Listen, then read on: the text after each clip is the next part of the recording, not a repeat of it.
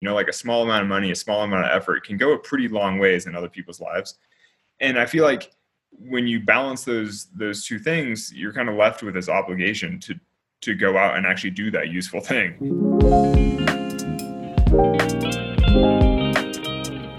from Simbi Foundation, its impact in the 21st century, a show about innovators, activists, entrepreneurs, authors, and the positive impact they make. I'm Aaron Friedland, and on the show today, how climber and social innovator Alex Honnold changed humanity's perceptions around climbing, and now with the Honnold Foundation is mainstreaming solar installations to improve access to education and electricity. Thank you to RBC for sponsoring this episode. And Alex, it is such a pleasure to be speaking with you today, and thank you so much for taking the time to make this happen. Oh, my pleasure. Thank you. Right now, you're in Lake Tahoe, and you know we live in a COVID world so, what does your day look like? How has COVID impacted you, and how are you doing? Uh, well, I'm actually doing great. Uh, almost embarrassingly so in a way because uh, you know because we're in sort of a COVID world and because it has had such a hard impact for so many people. You know, I feel slightly bad saying like I'm having a great time, but basically because there are restrictions on travel, I'm not doing any work. I'm not doing any appearances. I'm not tra- traveling for anything. So that means I just get to stay home, train, go mountain biking, go go climbing so my day to day is actually not really affected at all. Um, you know, kind of loving it, but I think the the main challenge of COVID for me is having no plans in the foreseeable future, like no expeditions to train for, no big projects to train for, no film projects. You know, mm. like having nothing on the horizon. But I'm kind of loving the day to day training, honestly. I'm glad to hear it. And for yeah. those who are wondering, what kind of mountain biking uh, do you do, and what kind of bike do you ride? Uh, I'm riding a specialized, uh, like a Stumpjumper. It's like kind of a nice bike. They uh, they sent it to me, and it was, uh, you know, I'm not a great biker, but I was like, it sure makes it pretty fun. But um, yeah, I mostly ride cross country type things, just like traveling in the mountains. I mean, I kind of, you know, like to bike the same way I climb, just going out and having an adventure. Okay. And I assume then you don't bike with ropes either. Uh, no, typically no. But actually, I do bike incredibly conservatively because I'm not a great biker and I don't want to get hurt for climbing. So, uh, so I am pretty careful. That's why I don't really like downhilling and things where you have mm-hmm. to just go super fast and, and go for it because ultimately everybody winds up hurt. And you know, I want to stay healthy for climbing. So, one thing I actually just want to touch on, you you mentioned that Specialized had sent you the bike. Mm. So, I guess you know since 2017 and since the release of your film, which, which we'll chat about how has your day to day changed from you know someone who's just deeply passionate about their work and who falls in love with the work that they do and suddenly you are internationally recognized you have people lining up to see you and you're getting north face sending you gear and bike companies sending you bicycles? Like how, does that change who you are at all? Um i don't know. I mean you know i'd like to hope that it doesn't change you too much but um but no definitely it has been a huge change. I mean uh, it's funny hearing you say someone who's in love with their work because for me, I've never even considered it work. You know, I just love going climbing. You know, I've always loved climbing, and I'm able to put a tremendous amount of effort into my climbing. And so I will say that in the year post the release of Free Solo, so 2018 into 2019, uh, I was doing a tremendous amount of travel around the film, the film tour, you know, the whole Academy Awards circuit, and then going to like the Emmy Awards, basically all these television awards in the US um, and in the UK actually uh, and just you know, I mean, it's just so much, and then tons of corporate speaking events and, and just like public appearances and, and things around the film. And mm-hmm. so it's just kind of interesting that as you get more successful as a climber, you do less climbing, you know. But then, in a way, COVID has been a, a major reset because all of that is canceled. I mean, partially the film has already run its course, and I was already sort of transitioning back to normal life. Mm-hmm. And then, of course, COVID is just such a such a big transition. Um, and so now in a way i'm like oh i'm just back to normal. I just go climbing all the time. I train as hard as i can. I you know focus on climbing projects and, and that's it. I don't know. We'll, we'll kind of see maybe over the next year what happens to the world and and what that does for for my lifestyle. But i you know i certainly feel about the same as i did 10 15 years ago.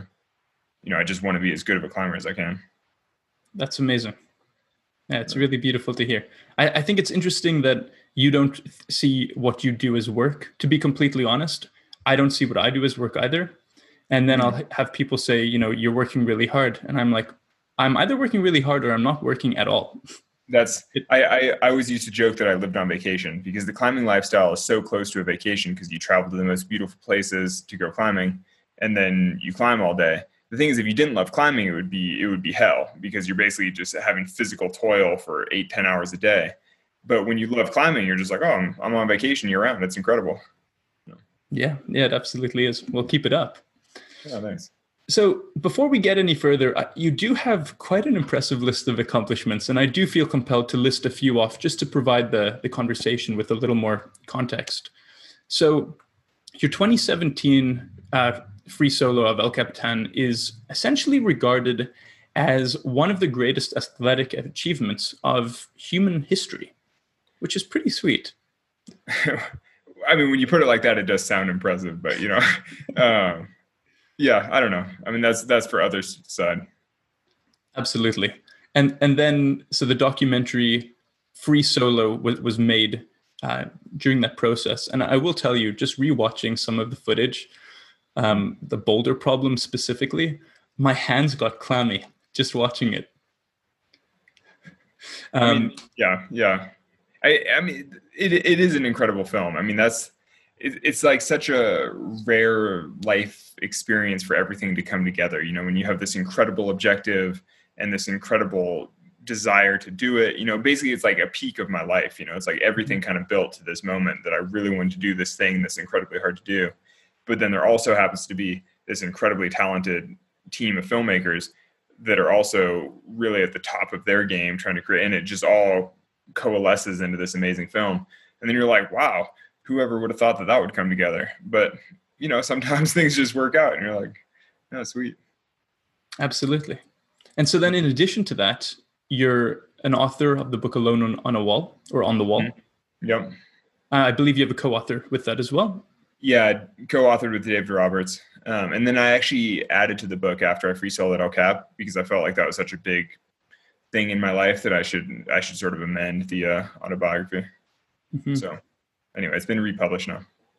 Awesome. And then, among many other impressive accomplishments, you're the founder of the Honnold Foundation.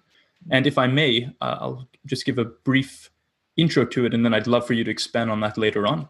Cool. Uh, but the Honnold Foundation, which envisions a world where all people have equal access to opportunity and live in balance with the environment. We believe in solar as a proven environmentally sound solution to global energy uh, to global energy poverty and we award grants to community organizations whose projects are innovative, uh, equity focused, and have the potential to shift the narrative on what's possible for energy access worldwide.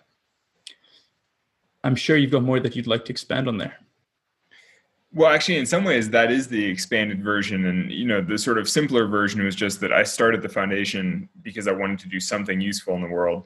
And over the years, it, it just turned out that all the projects that seemed the most meaningful to me all gravitated towards solar.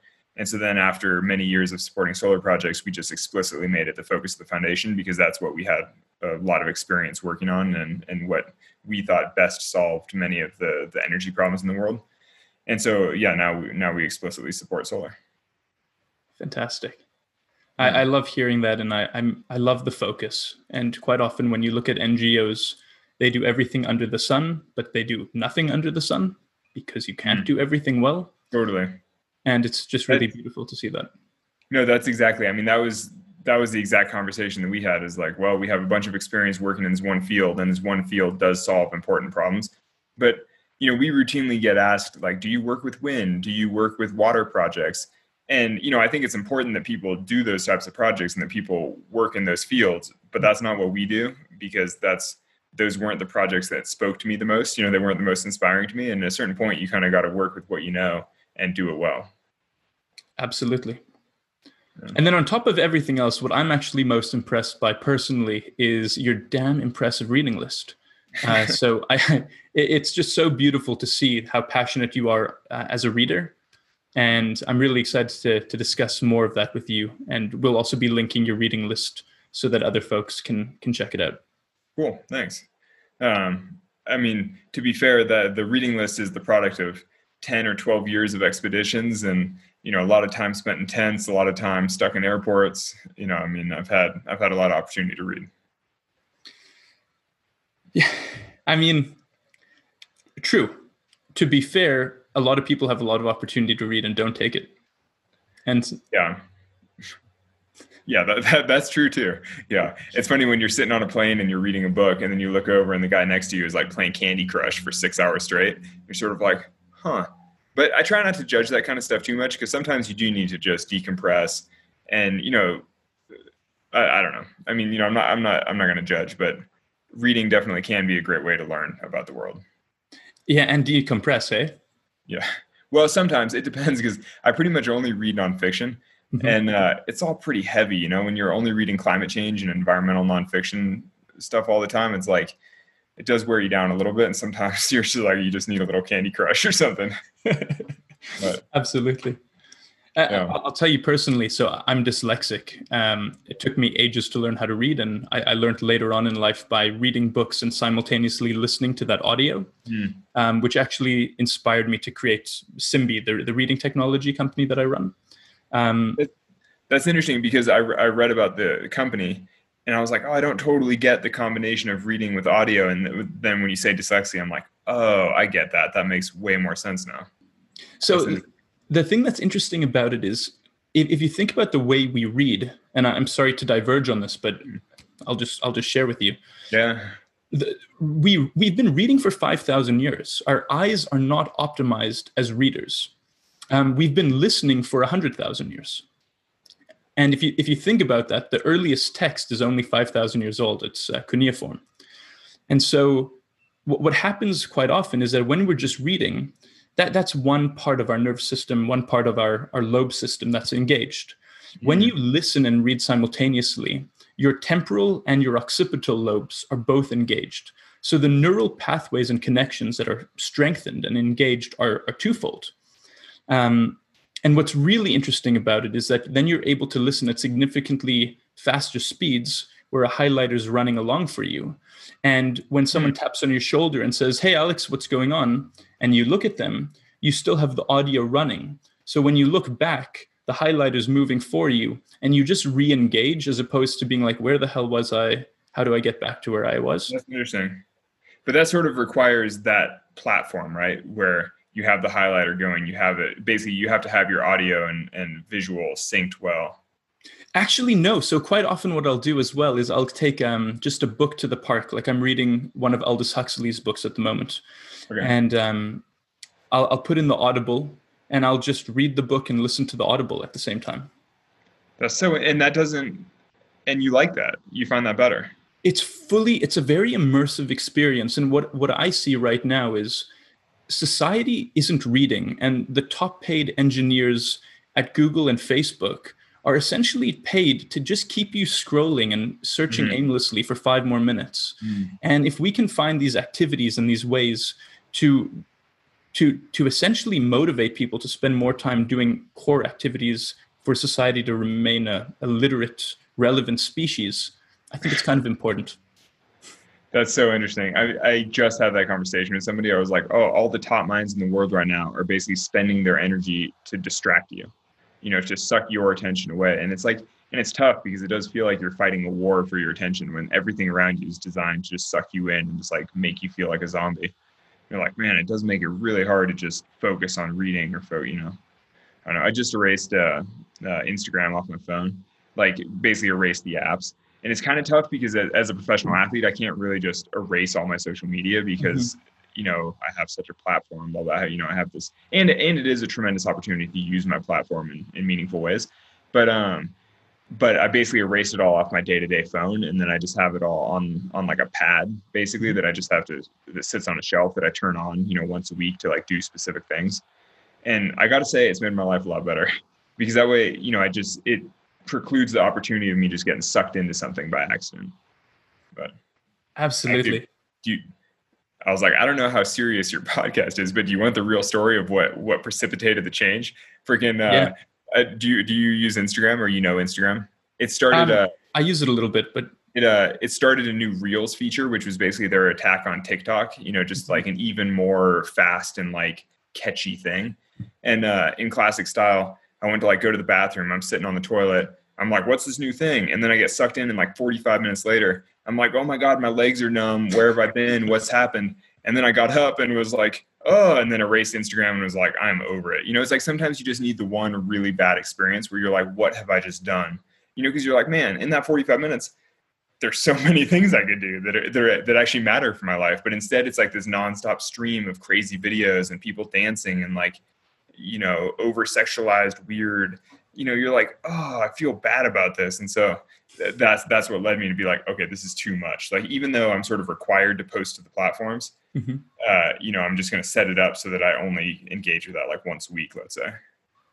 We'll see. That- sounds like a really healthy way of doing it because obviously you've got what 2.1 or so million followers on Instagram. Like, yeah. So so you do need to maintain that audience, which I understand. But it, I love how you're how you're saying that, and I actually think that's a lesson to a lot of us. Just like use it, but if you need to use it, treat it as like your work Instagram thing, which is on a work computer, and go about it that way. Yeah, it's like it's like people having a work phone, you know, where they yeah. only look at their work phone and and I think it is good to have a little bit of separation there because it's like otherwise you do just get sucked into it and then you sort of you know months later you realize that you haven't done anything meaningful in your life because your day to day is just sucked into like little games and like scrolling and pictures and like crazy advertising you know yeah. it's exactly it I'll, I'll tell you with me as well i um so i do have instagram on my phone but i really use it very infrequently um, and I remember realizing I, I started the, the practice of gratitude journaling about five years ago. And I won't I won't look at an email, I won't check anything until I've got five to 10 items on my list done. Um, that's essentially the first thing I do in the morning. And my partner at the time and I were discussing it. She she would um, sometimes spend more time like on Instagram uh, in the morning, and she also commented that not using Instagram in the morning and just going straight to the, some level of gratitude journaling made this profound difference um, in her day, and, and it's continued to in mine. And I, I don't think there's a better service that we can do for ourselves than not going to Instagram in the morning or TikTok.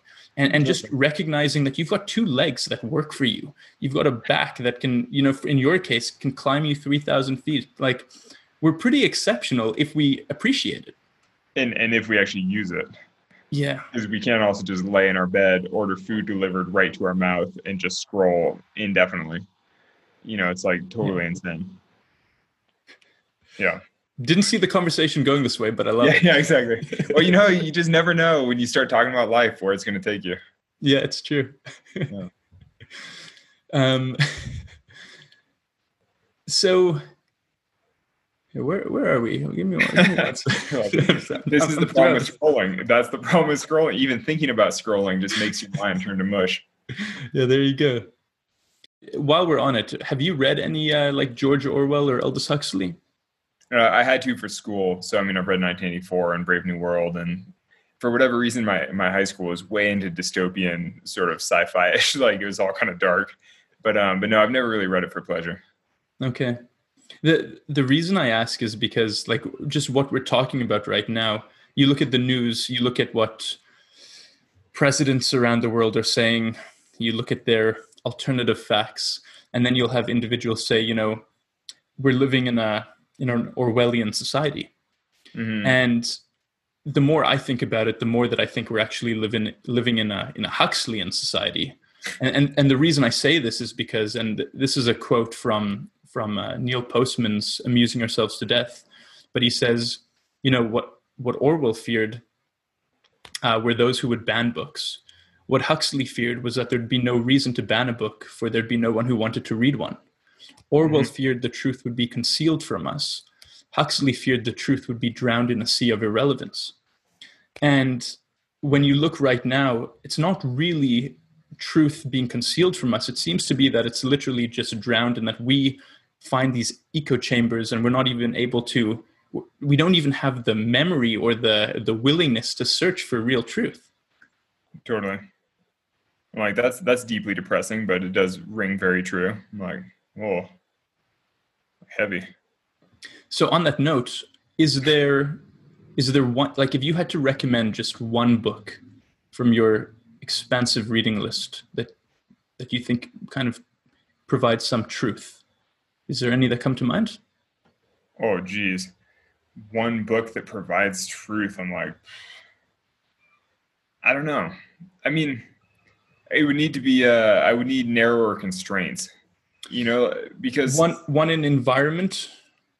Uh, I mean, well, and also the, the thing is, is that they're the books that I think about the most, you know, and they're some of the books that I found like most personally interesting and meaningful, but they aren't necessarily the most important books for somebody to read. Mm. Uh, you know, like like this changes everything by Naomi Klein or whatever. That's mm-hmm. yeah, Naomi Klein. Um, you know, that's like a great climate change focused book. I mean, it's a great book. It's very educational, but the reality is like kind of dark. It's kind of heavy read, and you know, I I don't know if I remember that much from it. Um, there was this other book, uh, The World Without Us. Uh, I forget who wrote it. Maybe Alan something. Um, we can find the author later, but uh, The World Without Us it poses a thought experiment of what happens to the world if humans just disappear. And I think about that all the time because I just found it so interesting because like he lays out what happens to cities and farms and like different human impacted ecosystems, like how they revert back to nature. And so now as I wander through our made world, I constantly think about what it would be like as it as it returns to nature you know like what mm. happens first like which windows break like i mean he has a really interesting with new york city with all the buildings eventually falling down and the last thing standing being the brooklyn bridge because it was built pre-computing like pre-engineering knowledge mm-hmm. so they just built it big and built it strong and so it's just like this way overbuilt structure and so it'd be like the last thing still standing there it's like the pyramids or something you know that'll just stay forever um, interesting. I don't know. It's just interesting. You know, it's like one of those books where all the time you're like, "Oh, this changed my worldview." Or um, uh, I don't know if you've ever heard of uh, A People's History of the U.S. by Howard Zinn, but it's basically like a history of America um, told uh, sort of by normal folks as opposed to sort of by the ruling class. It's kind of like a classist. I don't, I, you know, I don't know what the technical terms are, but it definitely changed, fundamentally changed the way that I look at history. Uh, you know, having learned one thing in school and then reading it all flipped the other way, you're mm-hmm. like, whoa, it's kind of an interesting, interesting way to relearn your history. I don't know random random books that off the top of my head, but those all sound fantastic. I, have definitely heard of The World Without Us, and, and I've read Naomi Klein's. Um, but well, appreciate the recommendations. This is awesome. Yeah, I mean, honestly though, uh, if anyone's interested, they should go to uh, what is it, honnoldfoundation.org slash books, and it has my whole book list. And I have little comments for most of them uh, about where I read it or how I read it or you know what I was doing at the time. Because mm-hmm. um, a lot of them all i remember now is is like which expedition i was on when i read it. I don't remember anything about the contents of the book. You know, you're just like oh, i don't know. But but i do think even even though i forget the specific contents of a book i think the sum total of all those books does help shape your worldview and and sort of fill out your your knowledge in a broad way it's like you may not remember how you know a certain fact but you know it came from one of those books and and it really does color your world Absolutely. Yeah, that's really well put. We, we talk about this idea in, in literacy quite often that every word you read goes into what's called your lexicon of essentially all of the words that you have just in your mind. And I mm-hmm. think that same idea applies to what you're saying, right? You, you, you read these big ideas that, that change your mind forever in a way that your mind can never change back.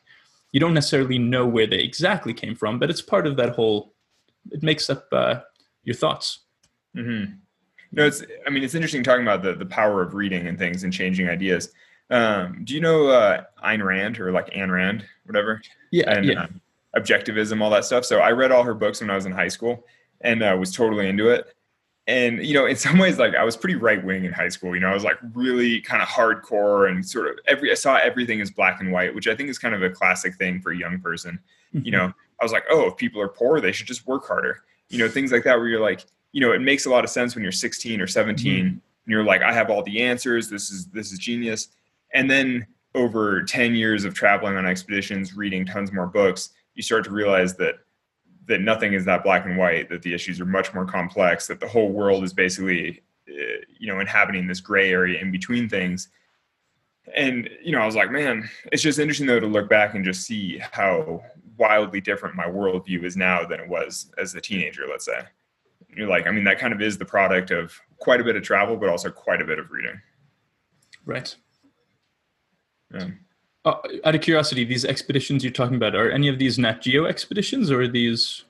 just uh, yeah, climbing trips? Yeah, a hand. A lot of them are joint National Geographic North Face expeditions. Okay. Um, because the North Face has a whole expedition program. Uh, the North Face is my main sponsor, mm-hmm. uh, and I've been on tons of North Face expeditions, but they're often in partnership with Nat Geo. Awesome. All right. Yeah. I'm trying to think. We like we went to Oman. I. Yeah, I mean a handful of Nat Geo trips, but fantastic. Yeah. Uh, so I'm uh, yeah I'm actually in the Nat Geo Explorer community as well, um, and one of my supervisors is a guy named Wade Davis, who's uh, he's like one of the explorers in in residence, and so actually it was interesting when I was searching through the list of the explorers, and then I, I saw you there, and I didn't realize that you had that level of Nat Geo involvement. It's quite amazing. Yeah, well, and you know that Nat Geo also produced the film Free Solo. So uh, like Nat Geo TV, which is kind of a separate branch from the magazine, but it's still it's still all National Geographic. I mean, basically, I've done a, quite a bit of work with National Geographic. That's awesome. Yeah, yeah. So some something that I find really interesting about you is when when I think about how someone does anything, quite often it's how they do everything. Um, and, and what I mean by that is the way that you approach anything that you do, you know, you carry the same biases with you, the same blind spots. And so quite often you really can extrapolate the the macro from the micro. And so when you think about someone like yourself who is so hyper focused in in climbing and the way that you are, and then you think about how you are also doing work in development, how you're how you're doing work in in with with Honnold Foundation you, can you can assume or you can extrapolate that you're going to carry with you that same level of hyper focus that you apply to climbing. And it so and then that's just further validated by the fact that Honnold Foundation have such a specific way of working. And mm-hmm.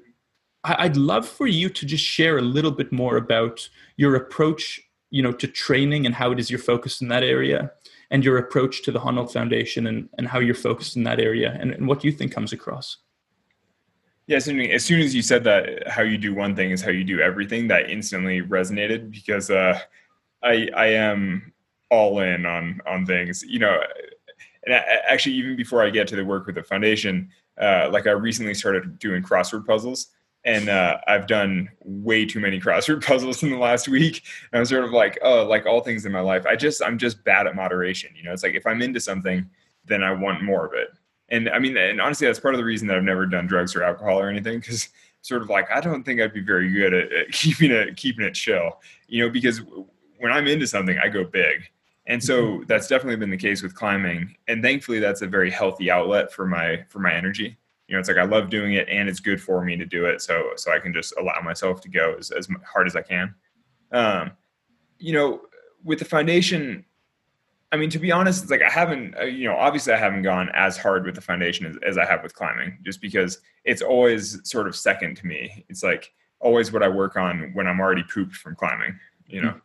Mm-hmm. um that said you know i mean it is it is a tremendous uh, outpouring of energy into the foundation as well. It's like, and it, and more and more so as I get older, I think, and that's kind of why I started it. You know, knowing that as my life went on, I would want to put more and more energy into things that actually mattered. You know, because at a certain point, like I'm not going to be able to put as many hours into climbing just because I'm getting older. You know, things hurt more. I like I haven't slowed down much yet, but I will. You know, I just turned 35, and uh, by most sporting standards, I mean that's like old for a professional athlete. Mm-hmm. Um, climbing has a much longer lifespan than than a sport like the NFL or something like football in the US. But um, you know, still like I won't be climbing at an elite level for for more than another decade and and I think I'm just steadily transitioning into more work through the foundation and and just trying to do something more useful in the world. You know, it's like it is nice to work on projects that matter to people other than me, you know, because with climbing projects it's strictly like for my own pleasure but through the foundation at least you're doing things that actually positively impact other human communities absolutely i, I was i was watching um, it, it, must have been one of your older videos uh, you and a buddy whose name i apologize i can't remember but yeah, you were on a backpacking trip uh, where you were cycle touring hitting all the major peaks in the desert yeah And That's it was, yeah, it was that was uh, Sufferfest two with Cedar Wright. right. What, what, Yeah. what year was that? That was I don't know, like maybe 2013 or 14. Okay. And it was just so beautiful to um I think they were interviewing him and the the camera pans to you like nailing in a, a small kind of photovoltaic panel on on a on a little shed or a little house more accurately. But but what he was saying about you was that he he found it deeply inspiring that you recognized what that that your climbing activity is selfish in the sense that it's focused on self Mm. and that this added energy that you have goes to helping other people and it's just like such a beautiful way to to hear it put Yeah, yeah. No, yeah, totally. I mean, it's like one of those things you don't want to toot your own horn, you don't want to overstate Mm-hmm. it, but you know, I'm kind of like, you may as if you're gonna do something, it may as well be useful, you know. Yeah. yeah i'm with you And I don't know, and and I think for me, having traveled quite a bit on climate expeditions, and then also just reading quite a bit about the world, it's like you just realize that there's such tremendous need in the world, and then and then you further realize that you can have a pretty substantial impact with a relatively small contribution. You know, like a small amount of money, a small amount of effort can go a pretty long ways in other people's lives. And I feel like when you balance those those two things, you're kind of left with this obligation to to go out and actually do that useful thing. And you're kind of like, man, if you're able to and you know that it will help quite a bit, it's like you're kind of required to go do that. i couldn't agree with you more Yeah, And- I mean, I've some- also speaking of books. I mean, I also read like "The Life You Can Save" by Peter Singer. You know, books like that that that do Mhm. sort of speak towards that moral obligation. And you know, you read enough books like that, and you are sort of like, oh, geez, you know, like like I better go do something. It's like, yeah, it's something else that i remember in one of your it must have been like in a 2013 conversation but so just to for clarity's sake i don't frequently just binge out on alex honnold youtube videos um, there's no shame in that. That's fine. but but over the last week i definitely have and it's it, it's been wonderful but the one thing that i really loved apart from like just what you're able to do physically um, you were talking about yeah that that moral obligation but the other thing that you were talking about is um, what, what we call at simbi foundation return on impact um, and so how dollars can just go a longer way for example in a refugee settlement in uganda than they Mhm. can in some north american economies Mhm. and so balancing that return on on the dollar that return on impact and making sure that you're creating that positive impact but recognizing just the purchasing power of parity and how you can help more people abroad. And it was beautiful to hear you talking about that. No, that's that's yeah, I've always thought about that. And actually when I started the foundation, I was sort of splitting my money between domestic projects and and projects abroad because I knew that the projects abroad had a bigger human impact for the money, but the projects domestically had a bigger environmental impact for the money because you're basically putting grid tied systems on a home and they're just bigger systems. It's it's basically offsetting more carbon by doing something domestically Mhm. than doing really small systems abroad. And so I felt like between by doing the two different sets of projects, uh, you know, I was kind of hitting both the environmental side and the human side in a way Mhm. that felt meaningful to me. yeah that's that's really great so on that note what what would you say if, if you think about just where the honnold foundation is today what are you most proud of with it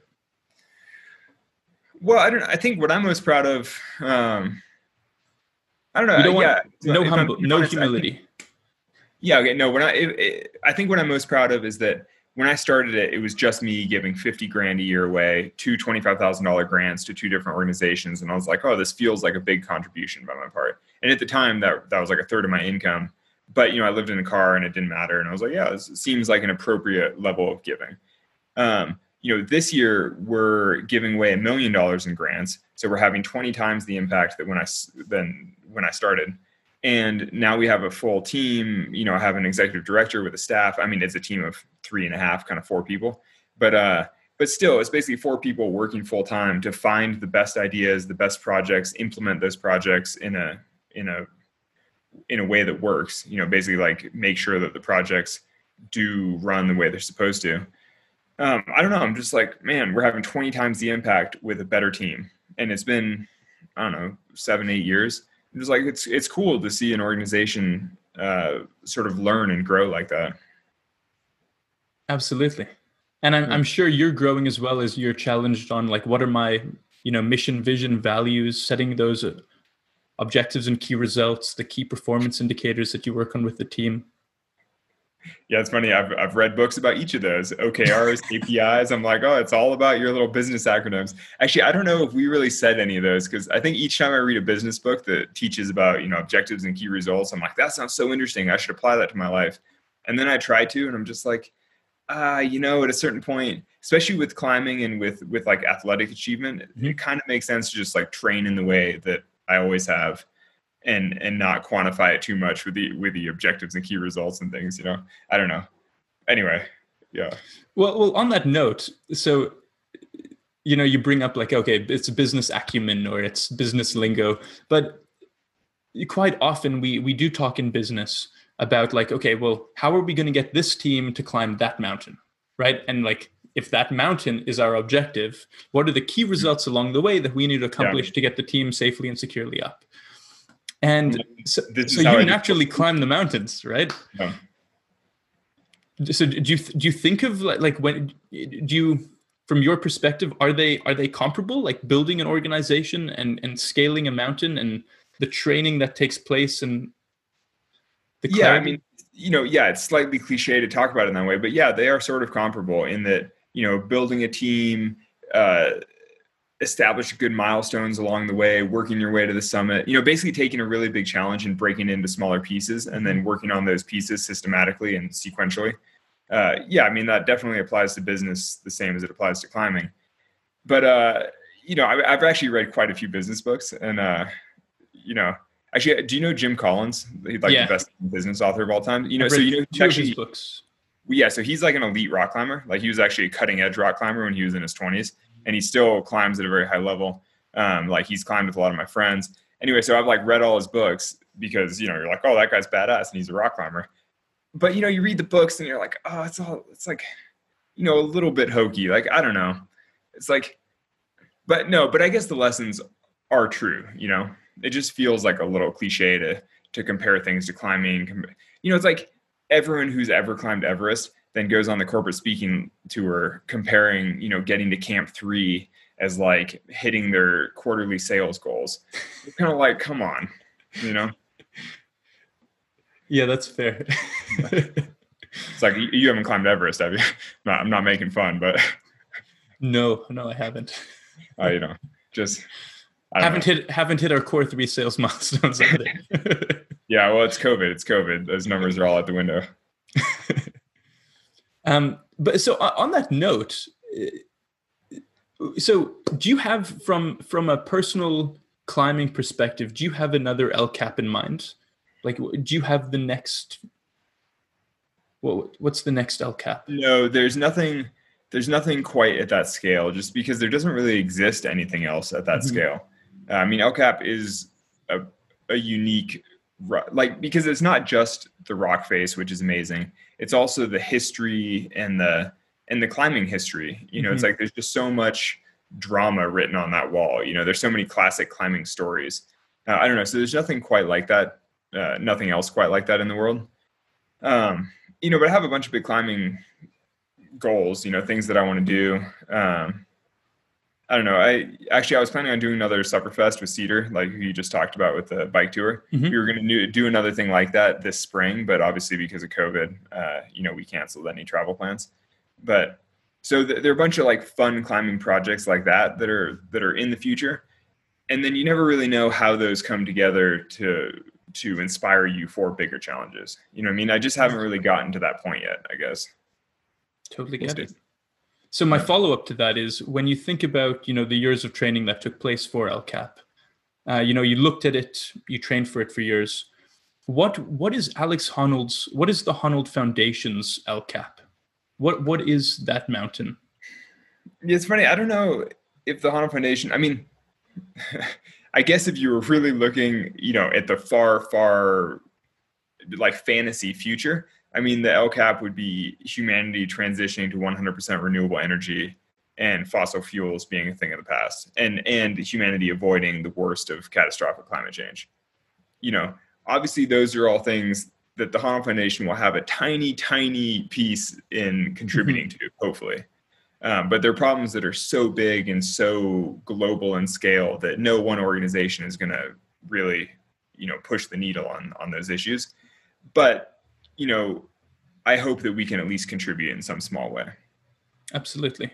I feel like we need to get you and Elon Musk hanging out, and then you're working on green and solar together, and then you could possibly the first guy to be the first guy to climb a mountain on Mars. Be pretty sweet.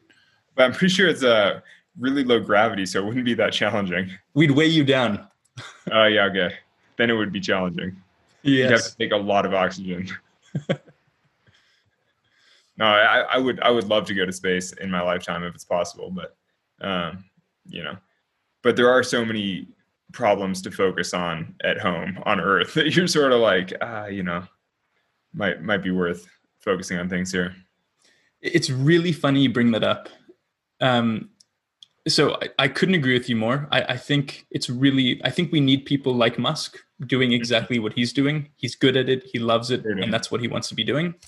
And we need people who are focused on the problems on on planet Earth. But the reason that I it's funny that that you just said that is that when I was doing this like week long binge of of research on you, one of the things that just started kind of like just fizzling around my mind was you and Musk actually both did a similar feat in, in the last five years, and, and, what that is, and and look, they're they are different feats and they have different impact, but Elon Musk made people look up. He made them look at the sky and have dreams and hopes and aspirations of getting to Mars, and he really reignited us this love and passion of us being in this spacefaring civilization.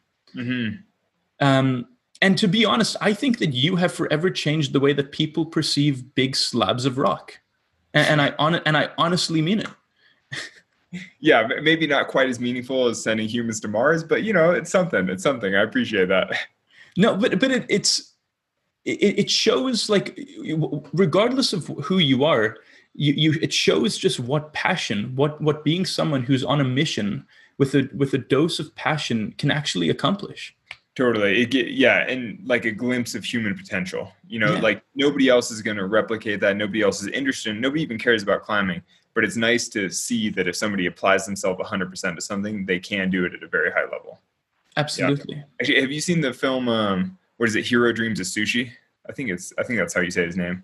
It's a Japanese guy. Uh, yeah, I I, I, I moved past it on Netflix once. Oh, you should you should watch it someday if you can. I mean, it's mm-hmm. it's truly a film about human mastery. It's like an old sushi chef, and mm-hmm. it's exactly that. Where you're like, what an interesting, in some ways, a very small life because all he does is wrap sushi perfectly, but he does it perfectly. Hmm. And it's just one of those things where you're like, oh, this is what human mastery looks like. It's not, you know, like I don't want to roll sushi. Like I don't even want to eat sushi that much. You know, like I don't, I don't eat fish that often. But knowing that there's somebody out there that can take his task and execute it at such a high level is inspiring to me. I saw the film and I was like, that is awesome. That is cool. Yeah. The, the, the, reason that I often think about about that exact intersection and example is because when I think about like I've spent a lot of time in the refugee settlements in, in mm. Uganda. And we spend so much time in North America trying to figure out what kids are passionate about. Because w- once you find your passion, you find your purpose, you have direction, and and really mm. that's when you learn. That's when you grow. Um, and and so we we spend a lot of time like we've got these solar power classrooms in the refugee settlements, and and we spend time figuring out what the learners are passionate about learning, with the goal of you know creating that purpose and and actually that movement, so that if you do want to go climb a, a rock or if you want to sorry a, a mountain um, or if you want to build rocket ships or if you want to be a nurse you, mm-hmm. you're exposed to that to to have that passion and purpose and we call it as a team we call it activating human potential um, and so I, I just think you're such a beautiful example of someone who is so activated it's funny. Know? It's funny you mentioned activating human potential because that was a big part of why I started the Honnold Foundation. Was on a couple different expeditions in Africa, driving through really, really rural villages in in far northern Chad, uh, just basically the middle of nowhere, and seeing little kids basically just playing in the dirt and like herding goats and things. And when we drove through these villages, I was just like, oh, it's just such human. Like you know, it felt like squandered human potential because I was like, any one of these kids could be an astronaut if they got the right education. And yet they're going to spend their entire existence herding goats in this little sandy corner which you know if that's their choice power to them mm-hmm. but the thing is is that some of them you know might potentially dream about leading us to mars. And i'm like and if they do i would love for them to have that opportunity. Because the thing is is like you know when you're driving around some of the remote corners of earth it's like you know that some of those kids are probably geniuses you know and it's like and you hate to see that genius wasted like herding goats you know yeah I mean, unless they want to, in which case they'll herd their goats really, really well. And I'm like, I respect that. But I'm just kind of like, oh, you know, there's so many big problems facing humanity. It's like you may as well have as many smart minds as possible working on them. And you, it's like you just want to get more people in the race, you know, like yeah. get more human brains tapped into helping to to move us forward. That's exactly it. And, and human brains that have that very diverse upbringing and experience, right? Who bring that to the table. totally. If you were a goat herder in northern Chad and you wound up going to Mars, I think your world would be blown, you know? like that's that's yeah.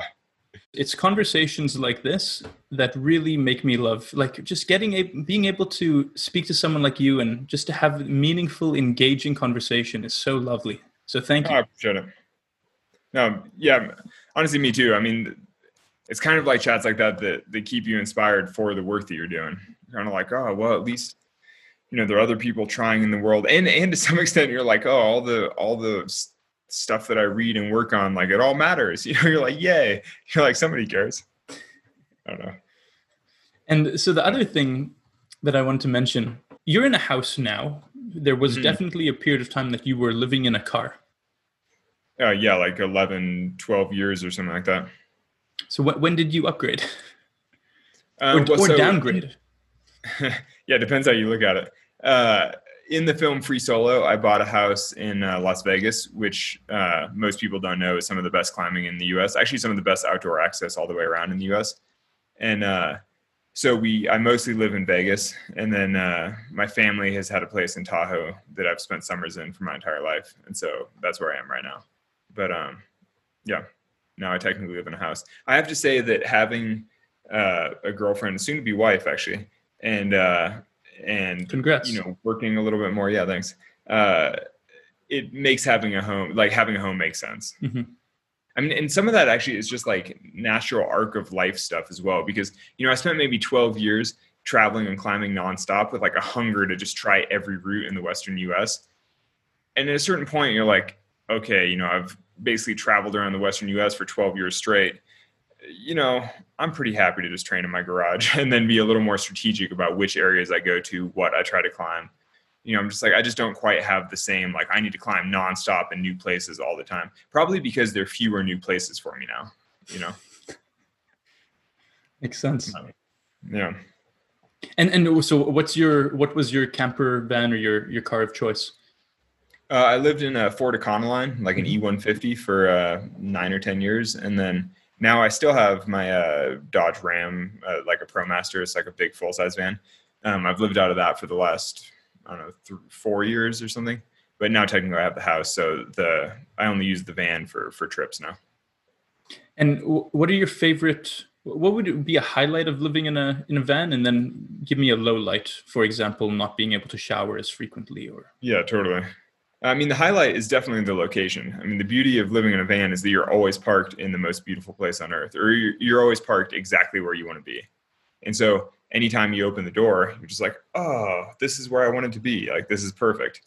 Um, I mean, the the downside of van life is, yeah, I mean, not having showers, little annoying, but it doesn't really matter that much because typically wherever you camp for long periods in a van, you have some kind of situation sorted out where you like use the the city rec center or you have a friend that lives nearby or something. You know, there's always some solution for for hygiene and all that.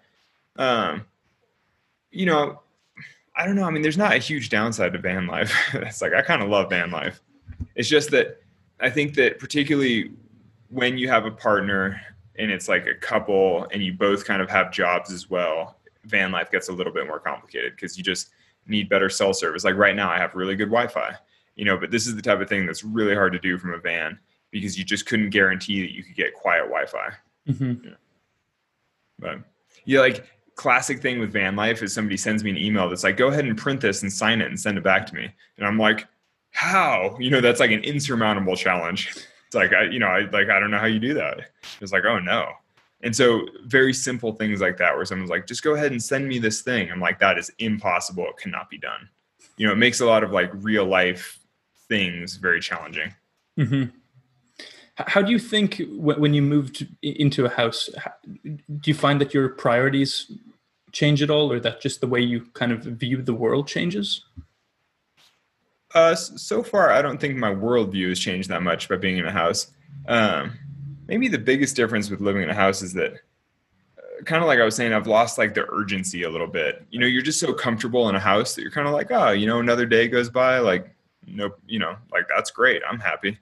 Uh, whereas I think when you're living in the van in the in an area, you're there for a reason, and so you're kind of constantly working towards that reason. Mm-hmm. You know, it's like you're kind of pursuing climbing goals nonstop. With a house, it's easier for time just to kind of go by because you're just enjoying living in a house. Yeah. I guess, I guess one of the things that it makes me think about, I remember in, in my first year of uni, we read this book called uh, Stone Age Economics by Marshall Sahlins. And he had gone to the Kalahari Desert in 1930 and had spent time um, with with tri- with people, uh, tribes folk who live in the Kalahari, and essentially as um, as a sociologist, he ends up concluding these populations have lower heart disease, more sex, and work fewer hours than the average British doctor, just based on their way of life. And so he he was one of the early people in development to really change our perceptions and to say, you know, just because that's what you know doesn't mean it's the right way of doing things. Totally. So it makes me think that, uh, like, like sometimes that sometimes that semi romanticized version of indigenous life, like, sort of annoys me as well, though, because most folks living off the land or like living as hunter gatherers and things nowadays, they still like want a cell phone. They still would like to have refrigeration. They still would like to have access to medicine.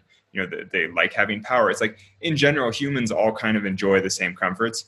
And so I kind of hate the like, oh, well, basically I hate over glamorizing yeah. sort of stone age living because like nobody really wants to live in the dirt and be dirty all the time. You know, or I mean, you know, some people might and some people might choose that. But most communities living that lifestyle didn't necessarily choose to live that lifestyle. Mm-hmm it's just kind of what they were born into. So I don't know.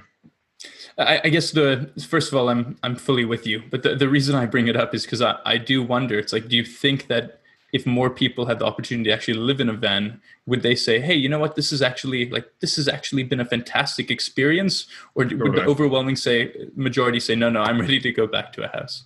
Well, they might they might say they're ready for a house because I mean, for sure, at a certain point, you're like, you know, it's just nice to be comfortable in a house. Mm-hmm. But I think if you live in a van for a while, when you do go back to living in a house, you sort of realize how few of things you really need. Uh, you know, it's like your house doesn't have to be full of stuff. I mean, you may notice that this whole loft that I'm sitting in has actually nothing in it. I can pan this. It's a completely empty loft. It's just, you know, all there is is a desk that I'm sitting at, and otherwise there's a rug. And actually, the rug is only here because. Uh, when my girlfriend ordered a rug for another part of the house, they accidentally sent two. It was just like a total shipping error, and then she refused to send it back because it was so heavy. So now we have two rugs, and you know, it's just one of those things. You're like, you just don't need a bunch of stuff in your house to like make it make it useful, you know. Absolutely, I love that.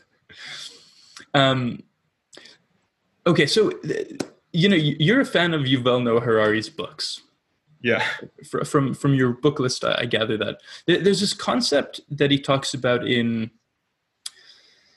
um, in Sapiens, which Daniel Kahneman also talks about in Thinking Fast and Slow, which I also saw on your book list. Mm. And essentially, I think Yuval Noah Harari just describes it so beautifully the the cost benefit analysis, the decision making, and the complexity of it that goes into it, and how quickly it's calculated and he gives the example of a baboon sitting in a tree looking at some fruit that he could possibly eat. Uh, and he is looking at that and he's looking at a pride of lions and he's looking at the distance from the tree to the floor. And essentially, he is doing rapid, you know, multiple regression analysis to figure out if it's actually worth his while to, to go down and get this fruit. And I'm wondering when when you are climbing, when when you're just like I understand you do a lot of rehearsing ahead of time and it's very well choreographed. At least that's how you put it. But how much of how much of that uh, of that cost benefit analysis is is actually going into your decision making when you're figuring this out?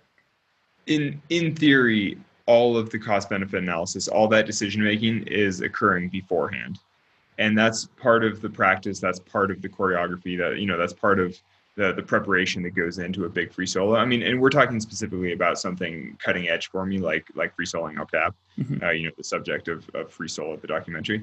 Um, I mean, there are plenty of other climbs that I've done where there's no preparation, but it's also much closer to, uh, much more within my physical limits, like much easier for me.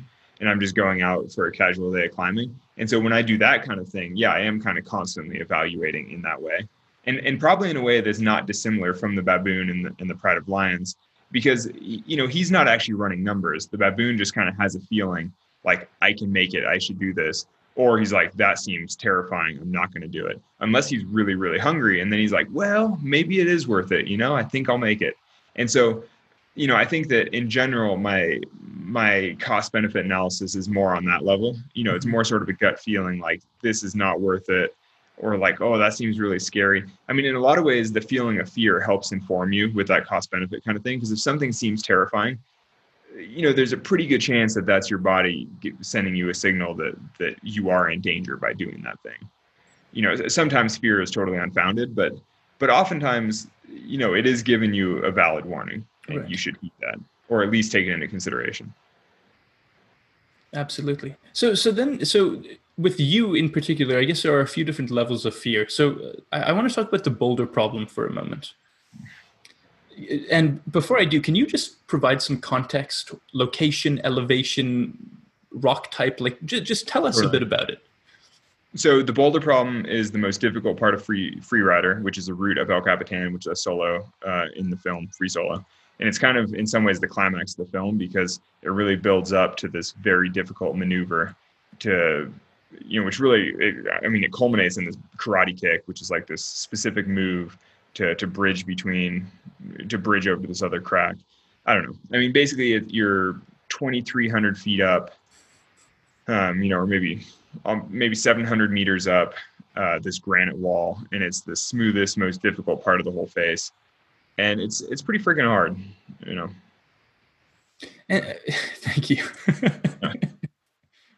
and and so, what I'm wondering about we're, we're talking about fear and you know there's there's fear that is founded and there's fear that's unfounded so when, when you're in that position i mean like what, what is actually what is your stomach doing what is your mind doing what is this what is your psyche telling you what are you thinking about when when you're in that space uh yeah so so the boulder problem had been you know, was the biggest hurdle, the biggest question mark in all of my preparation for freerider. It always kind of stemmed around, can I do the boulder problem? Will I feel comfortable doing the boulder problem? Mm-hmm.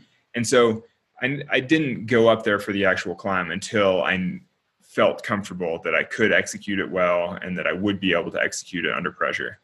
Um, so on the day that I did it, there wasn't much going through my mind. You know, the whole point was that I'd already sort of settled those questions and I just went up there and just did what I was supposed to do. Um, you know, and and I suppose that's probably somewhat similar to the training that, that like military goes through or like law enforcement goes through, where you know the whole point is to train you to act ref- reflexively in certain situations uh, and not think about it. Because the reality is, if I climbed half of the boulder problem and then just paused on one of the holds and started to really reflect on where I was and what I was doing, like you know, I'm just holding on to a little hold, and then I just started looking around, thinking I'm in the middle of the hardest part on all of El Cap. It's like, yeah, after a few moments, I'm sure I would crumble and be like, oh my god, get me out of here. You know, it would all fall apart for sure. Uh, but the point is that because I had prepared mentally ahead of time, you know, I didn't stall out in a situation like that. You know, I knew that I could just climb right through it and, and do the climb. And so, what are you actually thinking about when you're when you're climbing, or, or specifically on on the on that section? Do you remember like what is what, you're thinking? No, so so on something like the boulder problem, I mean, I'm not really thinking about anything, and that's kind of the whole point. Is just that blank execution. And know, there's no music playing. There's no nothing. It's just your no. blank ex- blank execution. Yeah, though oftentimes on easier terrain, I do play music just because it's a nice way to, you know, it's, it's nice to listen to. And uh, it's also a good way for me to keep track of time because mm-hmm. I know how long tracks are normally. So it gives me a sense of the pace that I'm climbing at. Um, but I mean, so a, a face like El Cap or, or the route free rider can kind of be broken into to maybe thirds. It's just the way the route breaks down. Mm-hmm. But so probably a third of it is sort of cutting edge climbing that I had to be 100% focused on. And, and basically my mind was blank. I was just executing, you know, it was, it's all pretty intense. And then a third of it's kind of more moderate. And then a third of it's like pretty easy actually. Uh, and so on that easy terrain, that's where I can be listening to music. That's where I can be enjoying the view. I can look at the birds. I can like yell at other climbers or whatever, you know, it's all like pretty chill. Um, but so for a third of it, I'm just enjoying the experience and then a third of it i'm paying attention but it's still enjoyable and then for a third it's like intense and i'm just doing it. Right. What was uh what was your first meal that you ate when you finished El Cap i don't know actually. I know that the next day happened to be i guess i must have done it on a saturday because the next day was sunday brunch at the Ahwahnee hotel which is the really classy hotel in yosemite valley and so the whole film crew went for this really fancy sunday brunch and I remember because I hadn't eaten dessert in in months, I was on this no sugar kick because I was trying to stay super fit for for extreme climbing, you know. And uh and so then we went to Sunday brunch and I had all this like Nutella filled French toast and stuff like that. You know, it's totally it's totally I was like, oh, it's so good. It's awesome. yeah. Uh do you have time for like two more questions? Yeah, yeah, no worries. Yeah, yeah I just feel bad that it got like got dark, but you know. No, no worries. This, they're Fantastic.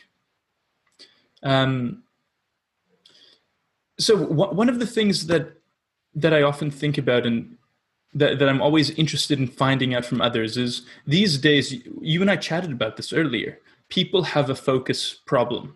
It, it's very, in the 21st century, you know, we, we are distracted and bombarded left, right, and center.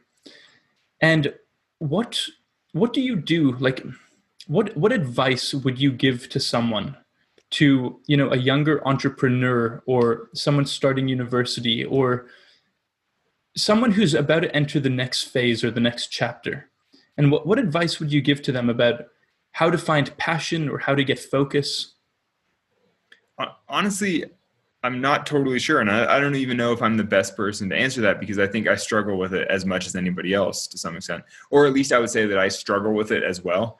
And you know i don't know how much other people struggle with it but i'm sort of like man i mean i feel like my attention is constantly being sucked into various things. I mean i mentioned earlier that i just got into crosswording and so i have the new york times crossword app but now i'm like oh now that's become a new time suck.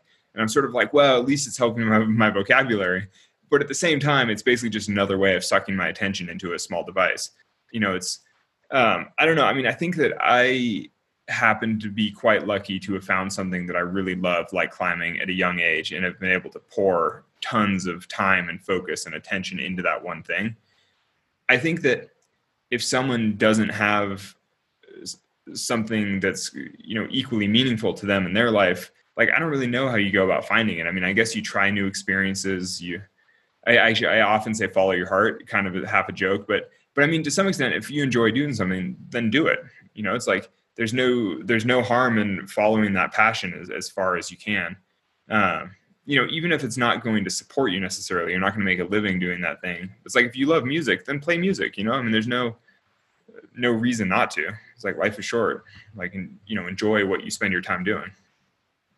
Yeah. I, know, I, think the thing that drives me crazy is is people that just get sucked into you know what's considered normal. Like oh i go to the bar on friday and saturday because all my friends do. And you're kind of like but do you you know because if you like going and getting wasted twice a week you're like cool if that's your passion go for it. But i would wager that most people engaging in that kind of activity aren't doing it because they love the activity they're just doing it because everybody else is. You know you're kind of like come on like be you know you're only going to live a finite amount of time. Be intentional about how you use that time. You know like spend it on the stuff that you care about Absolutely. Actually, speaking of intentionality, turned another way, we were just talking about desserts, but like I freaking have a major sweet tooth and I love some desserts, but I never eat certain types of candy like Skittles. I'm like, oh, I hate Skittles, but I eat M&Ms. You know, and it's and it's totally arbitrary because I know they're both made of high fructose corn syrup. They're like exactly the same product. They're made by the same manufacturer. You know, it's all the same. And yet one of them doesn't give me the same pleasure as the other. And so I'm like, that one I refuse like basically if i'm going to waste a ton of calories and a ton of like negative health outcomes on a dessert i better make sure it's the one that gives me the most pleasure. Mm-hmm. you know it's like i just think you may as well be intentional about things like that in your life. The, yeah i mean they say homo economicus right? Uh, homo sapiens are utility maximizers so that, well, I'm exactly arguing that that people maybe should maximize even slightly more. You know, because Agreed. I think it's really easy to not maximize your life quite enough and to get sucked into things that you don't really care about. I, yeah, I could not agree with you more. And and actually, on that note as well, the one one of the bits of advice that you shared now, you know, follow your heart, and even if you have to have another job, do it. Mm. Absolutely. And then one of the things that I find that I'm making an, an effort to do more of is you know, I used to ask people, like, you know, the standard, you meet someone new and it's like, hey, what do you do? And I start to realize it's like, what are you passionate about is just a better totally. question because it actually or, elevates even, them. Yeah. Or what do you like to do? Yeah. Yeah, totally. And then I, I find just having just more, having that conversation um, and opening up more people to asking that question, just it's amazing what happens around the room, just conversationally. Mm.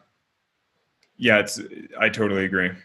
It's like I forget. There's some quote uh, about you know there's no such thing as a boring person because you can always find the one thing that someone's interested in. It's like, and I think about that all the time when I'm at events and I'm schmoozing. You know, you're just like chatting with people in a crowd, and for me, like I'm I'm naturally sort of introverted. I can find that kind of soul sucking in a way. Mm-hmm. But if you instead flip it around and you flip it to an opportunity to like find the interesting thing about the people around you, then it actually can be quite inspiring. You know, you're sort of like, oh wow, that guy does this crazy thing, and this guy has this crazy hobby, and who would have thought that that other guy, you know, it's like when you draw out the thing that someone's most interested in, it, it really does add a lot of energy. Yeah, yeah, that's a great tip. I like that. I've, I've yeah. actually never heard that before. Oh, it's a. I think it's a quote from like a first lady or something. Hmm. Um, it was. It has something to do with like sitting at dinner parties. It's like you should always be able to draw the most interesting thing out of the person next to you. Fascinating. Yeah. One last question for you, and that is, in in terms of just how the how the Honnold Foundation operates, um, and the way that you work with partner communities and and work with other implementing partners to provide in, uh, interventions in these partner communities. What what is your personal vision for how partner communities and um, companies or nonprofits that are providing the interventions how, they how they operate or interact uh, with one another? That's that's interesting. I mean, that's kind of a complex question in a way, but I think in the simplest way, the Honnold Foundation has always worked with our partners in in sort of the same way that I work with my climbing partners. Is basically that I we only support people that we trust, and then we trust them all the way. You know, and so um, we give unrestricted grants. We we don't like oversee the funding in any way. It's like basically if we're going to work with somebody, then we trust them to do what they think is best to implement the project. Um, you know, and if we don't trust somebody, then we don't work with them. You know, or if they lose that trust, then we don't work with them further.